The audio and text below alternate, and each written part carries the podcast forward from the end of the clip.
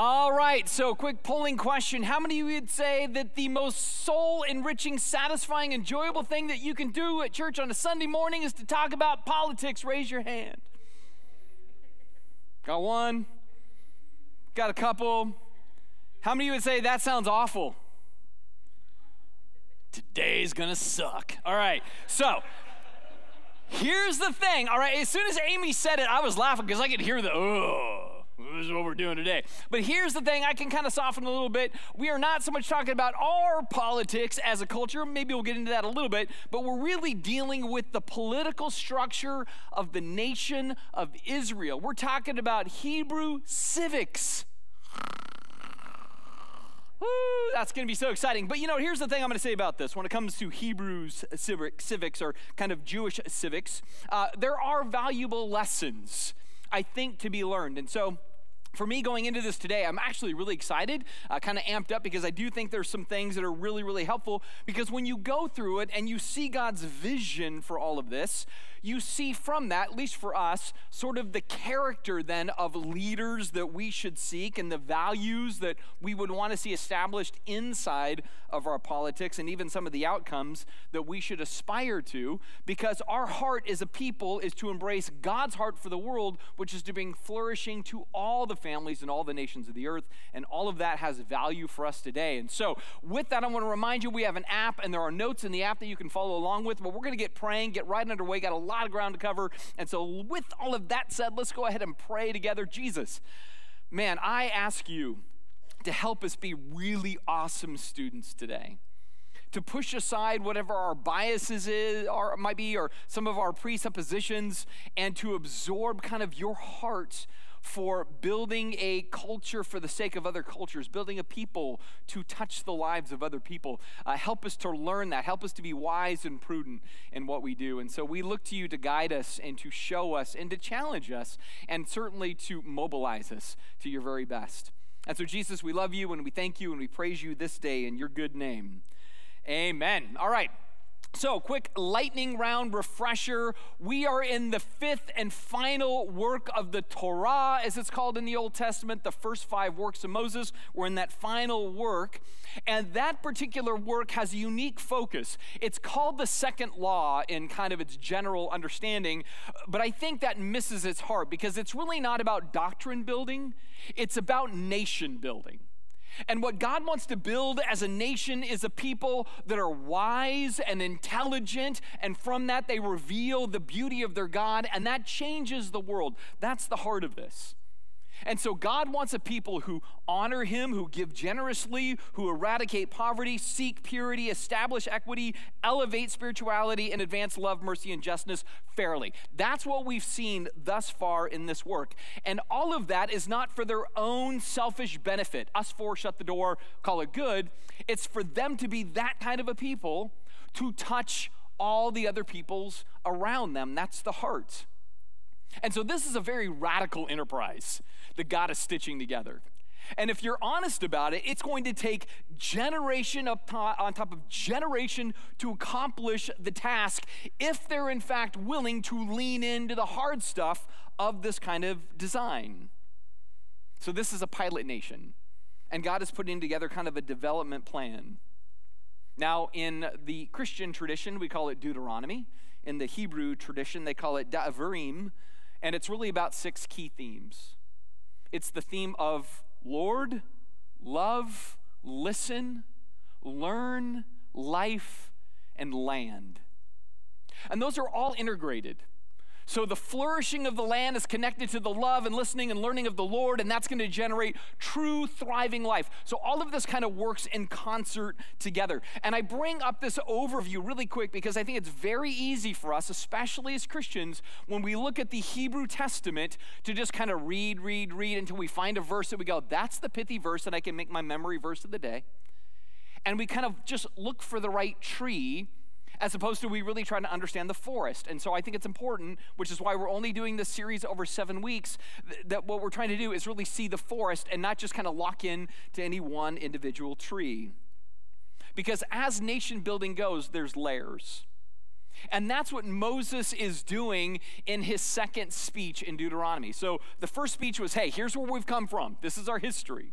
Speech two is big, right? And it's really about how we are to be now as we develop to move on into the future. And so he deals with this, this set of themes then in layers like concentric circles. Uh, all right, so like the first circle is like the bullseye. And that speech was all about we have 10 commands and we have one pledge. Our pledge is to love the Lord our God with all of our heart, soul, mind, and strength, and that saturates everything we do. When we wake up, when we go to bed, everything in between. Whether it's in my heart, in my home, or in my community, that's the central focus. And so to have that pledge, they live out the Ten Commandments. That's the way they kind of practicalize their love of God and love of one another. That led into then his second speech, week three for us, which was not simply about the pledge and the laws, but it was really about the idea of worship. And that makes sense because worship is the spilling out of the first four commandments with that heart of loving God with all your heart, soul, mind, and strength. And so we went through the things that are important in their worship, which is exclusivity, generosity, amnesty, and spirituality. Those are the foundational principles for nation building to make a healthy community of faith. And I think when I look at this, I go, it's really elegant and incredibly humanitarian. It's radical for the time, especially what we noted last week in their worship. Remember when it was talking about the poor and the slave and the uh, indentured, the one who is in debt? Even the, the, idea of the foreigner taking care of them, all of that was radical for the time. It was not common for the Egyptians to be sitting around going, hey, maybe we should figure out how to forgive everybody's debts. Maybe we should figure out how to love these foreign Hebrews in our midst. We're like, now how do we enslave them more? How do we do this? But God is now putting together a whole new idea. And it's going to develop and evolve over the course of time, but He's laying an initial foundation. So it's really, really incredible. Uh, the question is, what could muck it up? Right? What could really cause this whole thing to, to fall about, fall apart, and just not work? I think the simple answer is God comes up with this really cool design and then he delegates it to people. That's always the Achilles heel, right? It's we human beings that are like the weakest link in the brilliant ideas that God puts forth. See, Moses knows this. And so Moses has particular thoughts about this. And that is why today, week four, is about the leaders. It's gone from the principles to the worship, now to the leaders. And in the realm of the Ten Commandments, he's still unpacking the Ten Commandments. So worship was the first four. Now we're getting into the fifth commandment. The fifth commandment is about honoring your father and mother. But if you get under that, it's about authority structures. And so he's practicalizing how the authority structure is going to exist in this particular land. And so he deals with the problem and the subject and the issues and the needs of leaders. Now, here's what I want to say about leadership it's hard. I've been in an executive leadership position for like 30 years now. It's really hard, but you know what else is hard? Following leaders. It's hard on you all to do that. I get it. It's a tricky deal, right? Uh, there's all kinds of things that can happen. Making decisions is hard, but following through on decisions that are made for you, that's just as hard. And sometimes, you know what? When you're organizing human beings, things are just messy. Some leaders can be too strong and some leaders can be too weak. Some leaders can be too understanding, and too, some leaders can be not understanding at all. Some show favoritism and they shouldn't, and others don't show favoritism, and maybe they should. Like, that's always the challenge and the trick. And so this happens because all leaders, and I'm just letting you know, are incredibly human fallible, broken, insecure, weak, foolish, proud, arrogant, you name it, all of that gets thrown into the batch. So, in that sense, I think Moses knows that this is going to be tough. God's got a killer plan, and people are dumb. So he gives some warnings and some reminders and some advanced notice, right? And so he's going to give the political structure of Israel. And in Israel, it has basically four fundamental offices, which is not unlike us. Like, if you really boil down to the United States, we have a president, we have Congress, we have the judiciary, and then we have like governors because we're a federation of states. And then underneath that, you have all the sub leaders and duties and politicians and everything else, all the way down to our own little community. Amy Ocklander is our, our kind of our chief person in charge around here as far as for the civic side of things. And so we understand that structure. In Israel, they also had four offices. They had the basically the, the judges or the judiciary, right? Justices in that sense. And then they had kings, and then they had prophets, and they had priests. Those four groups. And those four designations, not radical, not new, super common to the region. Everybody had those. But there's a difference in what God prescribes to this nation with this group that's very different than the others. See, with the others, here's how it worked those four groups, from them flowed all of the rules and regulations, the standards. It was top down. So the powers that be could decide whatever policies they wanted. They were not submissive to something above them, it was just generated from them. And the problem there is just on a whim, a king could say, I'm doing this today, and I said that yesterday, but I don't care, we're doing a new thing. Super, super just unpredictable destabilizing, challenging to a culture when you have the power structures just deciding what they're going to do and not do. But God gives to Israel a plan that is hundreds of years like it, it, like advanced. Like eventually when you get to the Babylonians, the Persians, the Greeks, they started saying, "Hey, we are under a unified law." But at this point it was like, "No, law flows from the leaders." And now God says, "No, I want the leaders to be bound by the instruction, by the code, by the Torah."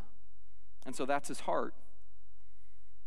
And so, in some ways, it's very similar to our own civics, right? We have a constitution that everybody's supposed to submit to. Right, right. But in some ways, that also highlights the problem. God's going to create a really awesome design, and the leaders are going to struggle with it, just as our founders had a great design and our leaders struggle with it to this day. And both sides of the aisle and not just in politics, it happens in business, it happens in churches, it happens in educational models where there are policies, rules, bylaws, constitutions that everybody should do, but then everybody decides to do what's right in their own eyes and try to work the system and get ahead and do their, their own little jam at the cost of others, and that's always the danger. But nonetheless, God is still setting the intention.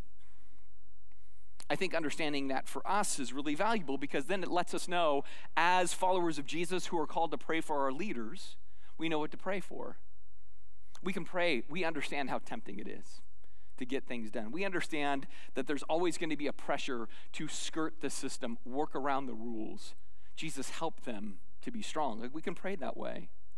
It's also good for us to remember hey, we should want to maintain a high standard for all that we support, all that we endorse, all that we vote for, all that we put our energy behind. Like, kind of realizing, like, that's got to be important to us as well. And I think above all else, it's the reality that we are all somebody under some authority somewhere, and we want to be the types of people that honor that, even if that isn't always honorable. Because that's what Jesus calls us to. And so, Let's jump right into the theme that is near and dear to the heart of God as he's putting this all together. It's kind of the first theme that I think really appears in the section, and it's the theme of justness or justice. In fact, if you're taking notes this morning, it's number one in your notes the primacy of honest justices. God seeks good judges. And it's interesting because if you were to do a word count of the Hebrews, and you were to look for how many times words come up, you'd see some words come up a ton, and other words very little, and some none at all. For example, if you do a complete scan of the Hebrew text, you will never find the word Google because it ain't there. Everyday word for us wasn't there for them. If you look up the word unicorn, nine times actually, woo, you know that? There's unicorns in the Hebrew scripture. Now I know every heart is a flutter. Now there's unicorns. There was unicorns at one point. Unihorn, as opposed to two horns. It's not as fun. I know, but unicorns are in the Hebrew text. But if you were to find the top words connected to virtue and calling and responsibility, here's your top five. Number five is righteous. Number four is love. Number three is kindness. But number two is justice. Number one is holiness. Right? In the realm of virtue, this uncommon, holy distinctive is the number one priority, but very close, deeply close, number two is justice or justness. God cares about this subject deeply. And not just kind of the uh, get even, keep law justice. No, it's this idea of fairness. It's trying to figure out how everybody gets an equal share of the pie of the justness in a system. That's the heart. Because here's the thing if you think justice is just about laws, there's been many laws that are unjust. That's not God's heart. God isn't about unjust laws, God's about true justness for all. Thus, he says this Appoint judges and officials for yourselves from each of your tribes and all the towns, towns the Lord your God is giving to you. They must judge people fairly you must never twist justice or show partiality. Never accept a bribe, for bribes blind the eyes of the wise and corrupt the decisions of the godly. Let true justice prevail so that you may live and occupy the land that the Lord your God is giving to you. You say, Great, how do we do this? He says, Well, choose some well respected men from each tribe who are known for their wisdom and understanding, and I will appoint them as your leaders. This is what Moses is saying. So I took the wise and respected men you had elected from your tribes and appointed them to serve as judges and officials over you. Some were responsible for a thousand people, some for a hundred, some for 50, some for 10. Kind of like federal to local, right? You get the idea there. And I love this because if you augment it then with some other instruction about justices in the book of Exodus, you see this position sketch of judicial character. The judicial character is there to be chosen, well respected, wise, understanding, fear God, capable, honest, objective, and they hate bribes. So, no super PACs, right? No corporations or the rich that buy votes. You know, it's like, let them stay away from all of that. See, what I like about this, or at least I find interesting from a civics perspective, the first thing is that they're chosen by the people. So, our whole we the people that we think are so new, like the ancient Hebrews are like, yeah, been there, done that, got the bumper sticker, the keychain. We did that a long time ago, we the people, right? But it means the judges are not appointed by kings, which could show favoritism. It's meant to be the people, kind of bottom up, to say, hey, here's the people we think are of value. The other thing I love about this is what are the kinds of people that you want to grant power to? This list is not about people with skill or success or a proven track record or ability. This is about people of reliable character. That's what the list is about. And here's what I dig about this. Um, this week, there was some cool local news. The Seahawks have a new coach, right? Mike Macdonald. I already have a hard man crush on this dude. I'm loving this guy right? I'm just an uh, early adopter, easy sucker. Who knows? Who knows how it's going to turn out? But he was doing this press conference this week, and one of the reporters said, Hey, so who are you looking for in an offensive coordinator? Is it going to be somebody that's good at the X's and O's, has a winning track record, comes from other NFL teams, maybe a college team, has a great scheme? And his answer was brilliant. He said, All of that stuff, it's not high on the list. You're like, what? Playmakers and play callers are not high on your list? He says, No, here's what he said. He says, We want somebody with high character, integrity, a growth mindset, connects with people, and can bring clarity. He's like, Whether they've ever done this before or not is not the big idea. And I'm like, That is brilliant. Because that's kind of like the heart here, right? It's not so much uh, whether they have this kind of, you know, like college degree in being a judge. It's like, do they have the character to care about people and do right things and ward off the wrong things, right? Because here's the thing too often in our own culture, what happens? We gravitate to the charisma, maybe more than the actual character. We want to make sure they have ability more than if they bring stability to what they can do versus who they are, right? What we should care about more for all leaders, church leaders, business leaders, civic leaders, national leaders, whatever it is, any leader, is we should care about who they are in private, who they are in their family, who they are in their home, who they are in their heart.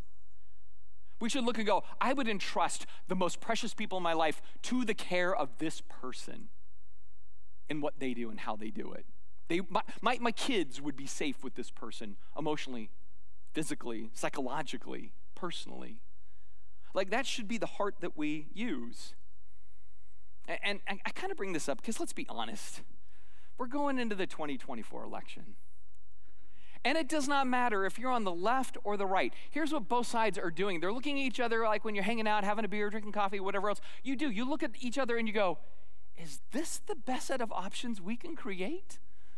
In our society, of all the persons, all of the things, all of the ideas, all the stuff out there, these are the best that we can provide. And we all go, probably not. But what tends to happen is we go, but whoever has the most gravitas, or whoever has the most power, or whoever has the most chance, or whatever else, and we just don't, we almost come to the point of we don't really have much expectation of the most profound character in this arena. And it doesn't necessarily display itself in the most profound character. And I get that that's the way the system's gonna work, but sometimes we just sort of surrender to that. It is what it is. So we don't expect much, and so we don't get much. That's always going to be the risk. We, we should never surrender that. Like, uh, we used to say character matters, character doesn't matter. Now just getting stuff done matters, policy matters. We should still, even though, again, you might have to hold your nose and vote for whoever you vote for, whatever it is, we should still make a big deal about hey, God cares about the character of our leaders. Don't just blow it off. No, hold it up. And then grieve, be sad, pray for something different. Now, that doesn't mean in this process we need to be difficult about that. But it does mean we need to be consistent. We should be consistent.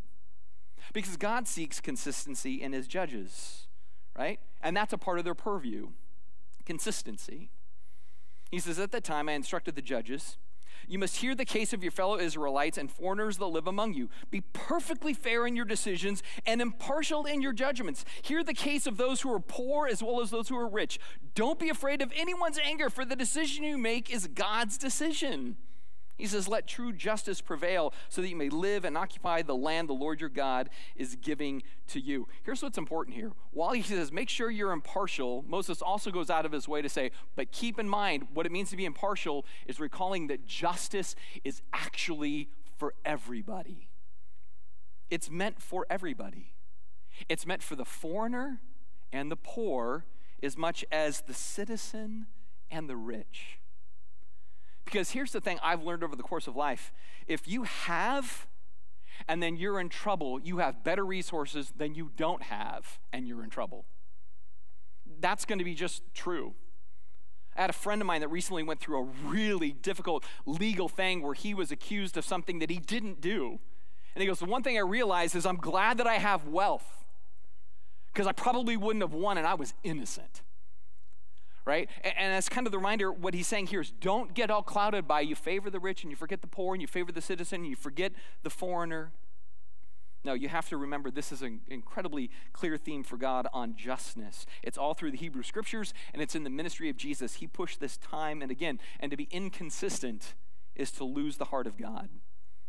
To be inconsistent and you favor the powerful and the privileged overlooks the image bearers of God. Jesus even talks about this in Matthew 25.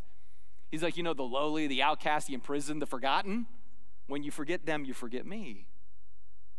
I mean, it is confronting, but it's a good reminder, right? Even for Israel, it's a good reminder that God's blessing on them rises or falls based on whether they do this well, whether they actually embody this idea of respecting God's image in the rich, the powerful, and the positioned, as well as the poor, the powerless, and the disenfranchised. All of that matters. And so, this is why I think before God talks about a king, he talks about justices, because he cares about true justness. Now, in their culture, as, as in ours, uh, the, you know, the spheres of this judicial authority breaks down different lines. In our world, there's two different spheres. There is kind of the civic sphere of kind of being judicious, and then there's the ecclesiastical side of being judicious. As, as, a country, we talk about church and state. We don't want the state making rules for the church. And in many ways, what you don't want is a single state church thing. We want some kind of division in there. You can debate that, but we do kind of appreciate that. But in Israel, it's a true theocracy. So their judicial system doesn't break down those lines, it breaks down different lines where basically everything falls under the one umbrella. So the same justices that deal with doctrinal problems are the same justices that deal with civil problems. And so from this, Moses needs to kind of help them understand how to navigate this. And so he literally gives them a case study. And that's number two in your notes. We're going to see how the wheels of justice work when it comes to the justices that are assigned. He says, When you begin living in the towns the Lord your God is giving you, a man or a woman uh, that might come among you and do evil in the sight of the Lord your God and violate the covenant. For instance, they may serve other gods or worship the sun, the moon, the stars, whatever it is, the forces of heaven that I have strictly forbidden. When you hear about it, the man or woman that has committed such an evil act must be taken to the gates of the town and stoned to death. The witness must throw the first stone, and then all the other people may join in, like it's a water balloon fight now. Just join in, right? In this way, you will purge the evil from among you. Now, you might look at that and go, dude, that does not sound measured, level headed, or judicious to me. sounds like a flash mob with a box of rocks. It's like the purge. But look at the full text. I didn't read you the full text. Here's what it says When you hear about it, investigate the matter thoroughly. If it is true that that detestable thing has been done in Israel, then the man or woman who has committed such an evil act must be taken to the gates of the town and stoned to death. But never put a person to death on the testimony of only one witness. There must always be two or three witnesses. The witnesses must throw the first, or whatever the witnesses were, they must throw the first stones, and then all the people may join in. In this way, you will purge the evil from among you. Now, you may not see what's there, but you know what that is? Some of the earliest example of due process. That's what it is. And it's very progressive, right? Because what you don't see here is just like, hey, man, have a snap judgment. Just believe the hearsay or think the worst. He says, first, investigate the matter thoroughly right? Can I tell you that's a value of us today too? It is, man. Because so often we tend to trust our sources and doubt other sources, or we don't fully vet sources, or we don't fully look into things, or we just read a headline and make an assessment. We hear some little blip and then we go, that's the full story. We can be so good at not thoroughly investigating. Just giving in to the flash mob of whatever it is. And he says, No, you got to stop and fully investigate. You want to have an intentional response, not an impulsive reaction. So stop, investigate. Second, he says, make sure there are two, and honestly, three witnesses. Three witnesses that say it's fact, not hearsay, gossip, speculation. No, they saw it, they witnessed it. You want multiple sources to corroborate the evidence.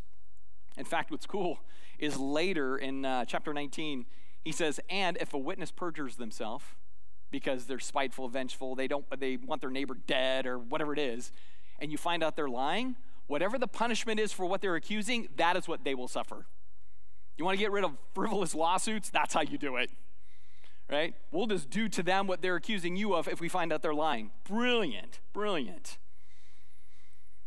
But then there is the added extra weight, which is if you bring this accusation, you will be the first one to function as the executioner. You, as witnesses, you better be so sure you're willing to take your neighbor's life. You better be positive you saw it because the blood's on your hands. And if you're making anything up, blood's on your hands. God sees that, God knows it. So it's incredibly profound. Now, you might look at this and go, but why does the whole town have to be executioner at this point? Well, what God is trying to get them to realize is that, you know what, they're a symbiotic nation. The people are connected to the land, the land is connected to the people, and the offense of one will affect all. Therefore, all must be engaged in the offense of the one to remind them that they are a collective unit. And their solo sin isn't just going to go solo and not affect everybody else. And that is a really important value, again, for me. When I think about lessons learned, where I go, we can tend to think, my sin just affects me. It doesn't affect anybody else. I find that most often our sin, even if it's private, somehow seeps out and affects others. And oftentimes, the sin that affects others, I get over it faster than they do. And that's the problem. So God's just reminding, man, sin affects the community, so make sure you don't go down that road. Now, God also knows that discerning guilt and innocence can be kind of complicated sometimes, like it is today. Like we have DNA and Sherlock Holmes and whatever we got, right? We have all kinds of great tools, and it's still hard. But God knows it's going to be hard for them. And so he gives the Hebrew version of the Supreme Court. He says, Suppose, though, a case arises in a local court that is too hard for you to decide. For instance, whether someone is guilty of murder or only of manslaughter. It's a difficult lawsuit. You can't figure out who's guilty, who's to blame, who did something wrong, what about assault, other things. He says, with this, take such legal cases to the place the Lord your God will choose and present them to the Levitical priest or the judge that is on duty at that time. They will hear the case and declare the verdict. You must carry out the verdict they announce and the sentence they prescribe at the place the Lord chooses. You must do exactly as they say. So, just so you get a sense of this, the lower court does the due diligence. They have the due process. They have all of the facts, the witnesses, everything, but they can't decide. You take all of that to the higher court. And the higher court has to decide based on that. So, they're not reinventing the case. They take that and they go, What do you guys think? The good news is it takes the pressure off the local community from rendering a difficult decision, so they don't have to be the ones to blame for that. The tough part is it removes their authority over it too. So once it goes up the chain, whatever's decided, you must execute exactly. You can't amend it. It says, after they've interpreted the law and declared their verdict, the sentence they impose must be fully executed and do not modify it in any way. Anyone arrogant enough to reject the verdict of the judge or of the priest who represents the Lord your God, they must die. Man, people, lots of get, people getting whacked if they mess this up. In this way, you will purge the evil from Israel. Then everyone else will hear about it and be afraid to act so arrogantly. So it's a checks and balances. Right? The higher court can't just take a case from the lower court, they have to receive it, but the, the lower court can't deny the higher court's decision. All of this is to preserve justice in New Eden. Now, what's interesting to me is justices are not the only possible leading body. There might come a time where the people go, We want an executive leader, a sole person to really guide us. And so Moses is like, Okay, let's give another piece of advice here. It's the guidance for a king, which is the third thing in your notes. The guidance for a king. And to be clear, just so you get this, God doesn't want Israel to have a king. He will warn them 1 Samuel, he's like, Listen, if you take on a king, it's because you're dumb, you're selfish, you're foolish, and you don't even know what you're getting into. I'm meant to be your king. This is a theodicy, a theocracy rather. This is to be the thing where I rule you, that's it, but you might be so dumb as to want one. I think this is odd because what we're going to read here is basically a concession. It's not a prescription, right? It's not advisement, it's not the ideal. It's Moses writing a regulation for a sin. Like, if you guys get into the sin of wanting a king, well, at least we're going to create some rules for this. Uh, matter of fact, I was thinking about this. I'm like, this is so weird. It's like God says, don't. But if you do the don't, do the don't well. That's kind of what it is. I'm telling you, don't get a king, but if you do get a king, do the dumb don't as well as you can. And that seems weird because it seems like God is now kind of giving a concession to sin. But I think this is a little bit showing the wisdom of Mosaic instruction. And it's a little bit like when you say to your teenager, listen, don't get drunk, don't drink. But if you do, don't drive. It's kind of like that kind of wisdom. It seems strange, but that's really what's going down here. And so, with this, he's like, make sure you practice your sin wisely if you go down the road of a king. Since you're about to enter the land of the Lord your God has given to you, when you take it over and settle there, you may think we should select a king to rule over us like the other nations around us because all the nations around us are so smart. If this happens, be sure to A, select a king the man the Lord your God chooses, and B, you must appoint a fellow Israelite. He may not be a foreigner.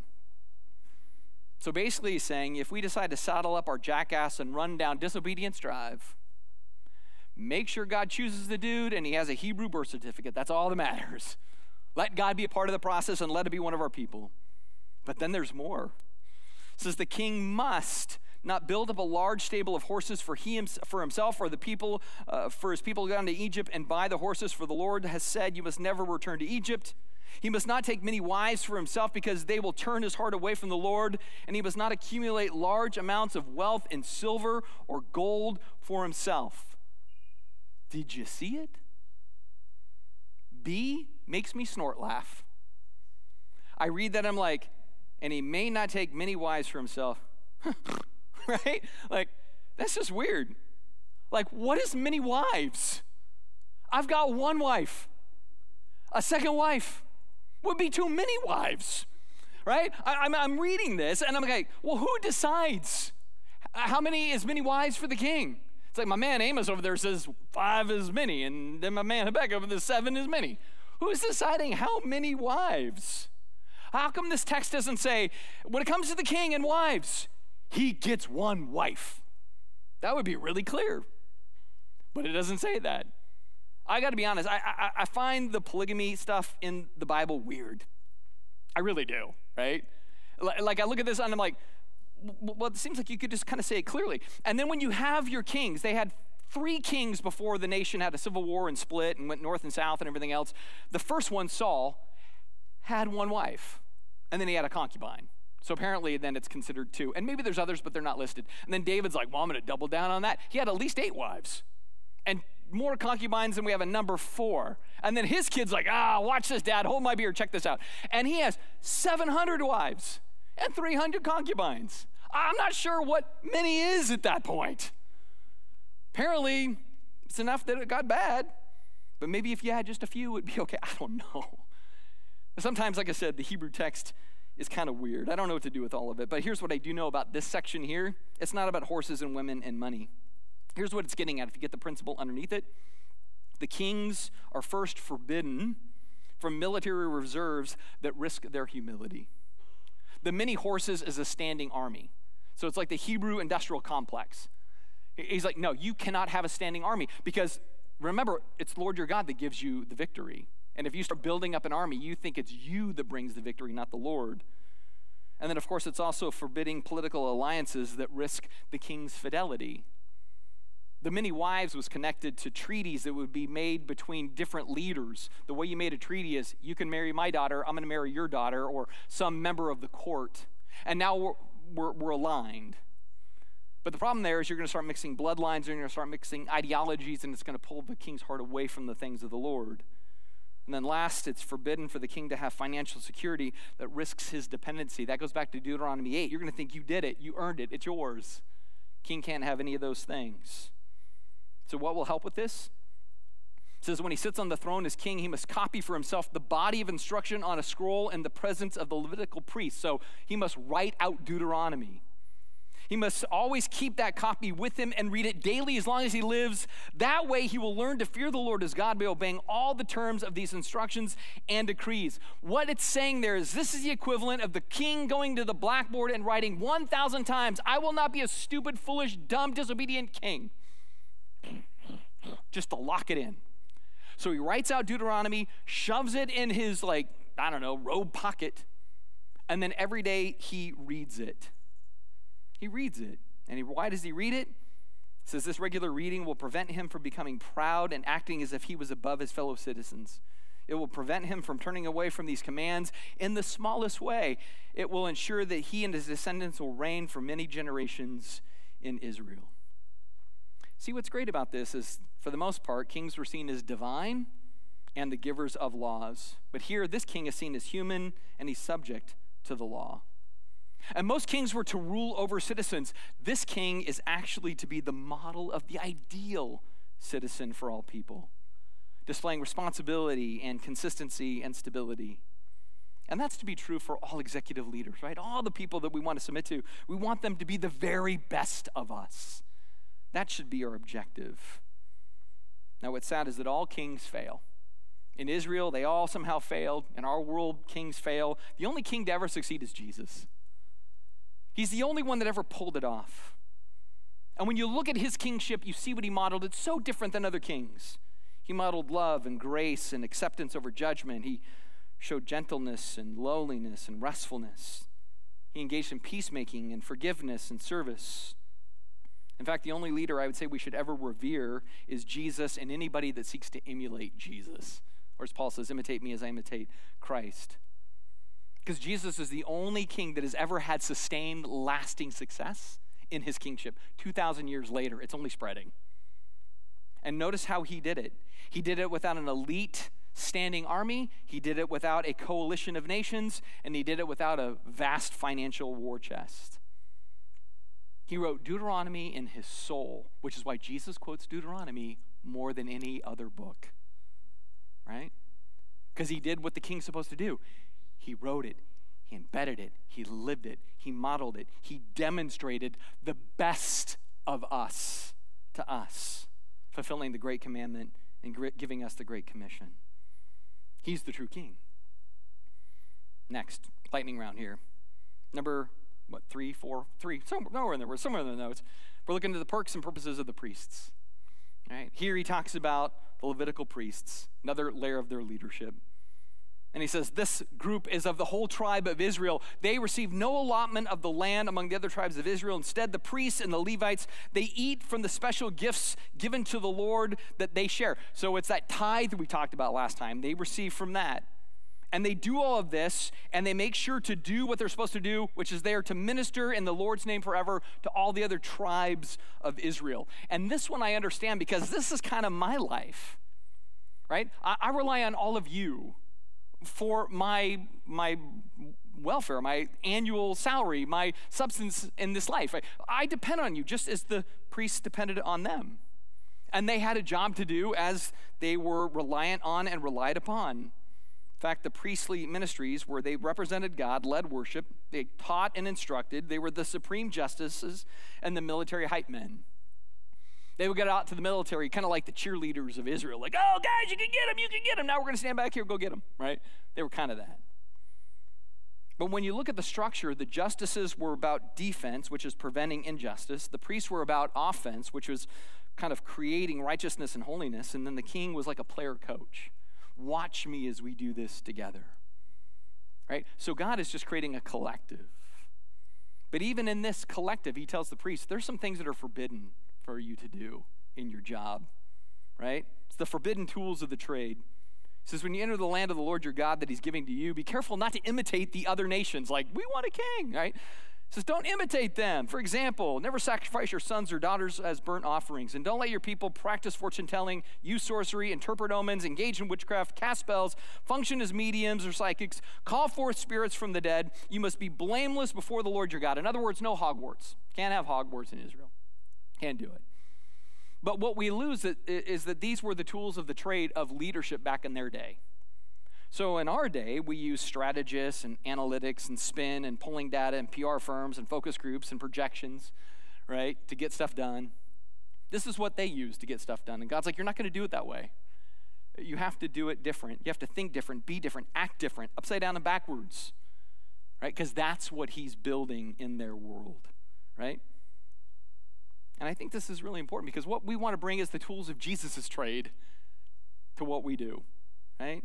We want to unite versus divide. We want to use peace versus conflict, grace versus judgment, forgiveness versus resentment. We want to show it's God over money. We want to show that it's this idea of being last to be first. All of those things are like the tools of our trade that show how we do things different that we show how corporate life and civil life and social life and political life, educational life, familial life, financial life, neighborly life is better with Jesus doing it his way. That is what we do. Being different. Being different. Then there is the last group the authentication of prophets. Moses continued. The Lord your God will raise up for you a prophet like me from among your fellow Israelites. You must listen to him. I will put my words in his mouth, and he will tell the people everything I command him. I will personally deal with everyone who will not deal with the message of the prophet that proclaims my, on my behalf, rather. But any prophet who falsely claims to speak my name or who speaks in the name of another God, they must die. Again, very Quentin Tarantino, the Hebrew Testament is. Here's a fun fact about this. I think it's kind of interesting. Uh, does anybody know the very first prophet to ever actually speak after Moses said this? Not a dude, lady, was Deborah. Which I think is funny. He's like, listen to him. Like Moses, it's going to be her, the first one. Oh, didn't see that coming. All right, listen to her then. It's an egalitarian statute for an egalitarian office. There was both male and female prophets throughout the history of Israel. So he says, listen to true prophets. But when it comes to the false prophets, you just want to fast track them for additions in the afterlife worship choir or something like just move them on. Right? That's what you do. He says, But you may wonder, how will we know whether or not a prophecy is from the Lord? He says, If the prophet speaks in the Lord's name, but his prediction does not happen or does not come true, you will know the Lord did not give that message. The prophet has spoken without my authority and need not be feared. Now, what's weird is in back in chapter 13, he says, Listen, sometimes you're going to have dreamers and visionaries that get it right, but then want to lead you wrong. And then here he says, And then you're going to have others who get it wrong even though their intention may be wrong or right, we don't know, but they, they get it wrong. Both are a risk, right? And so he's saying you have to be wise about both. Here's what this means for us, just really fast it means we have to be wise, uh, we have to have discernment. When we hear things. You don't want to go to the extreme of being cynical, but you also don't want to go to the extreme of being gullible. Jesus said, Be wise as a serpent, gentle as a dove. That puts us in tension. Does I always have to do my homework? I always have to be thoughtful. I always have to be prayerful and mindful of what I'm hearing, right? Because there's always going to be something that either loosens the truth or, frankly, tightens the truth too much. You can have stuff that's so tight it disregards all other actual God things because they think their thing is the only thing. That is just as dangerous as somebody says, nothing counts, everything's open. He's like, you have to be wise. You have to discern with gentleness and wisdom. So now that I've gone way too long, let's figure out where Deuteronomy meets real life. Questions for us, diagnostics. First, God cares for a justice of equity for all. Do I share and advocate for his vision of justice? Number two, God places character before competency or capacity. Do I share his vision for character first? Third, God commands slow, thorough, and cross examined approaches to weighty verdicts. Do I draw rash or wise conclusions? And then, fourth, God calls for discernment regarding truth. Do I strive for Jesus centered living between critical and gullible? Let's go ahead and pray together. Jesus, that was a lot. I know it was a lot. But I thank you that your man Moses gives us so much on this critical thing of how leadership happens in our world. And I pray that we have the heart for your leadership and leaders. Moreover, Jesus, I thank you that you are a king that came as a servant, as a slave to give us life that you are the ultimate, ultimate coach player. And so, right now, as we prepare for our time of communion, we want to honor you, love you, respect you, think upon you. Thank you for the fact that you gave your body, shed your blood for us. Help us to be uh, kind of embodiments of you in our world and to honor you in all that we do. So, we prepare our hearts before you now for communion, and we look to you in your grace and your good name. Amen.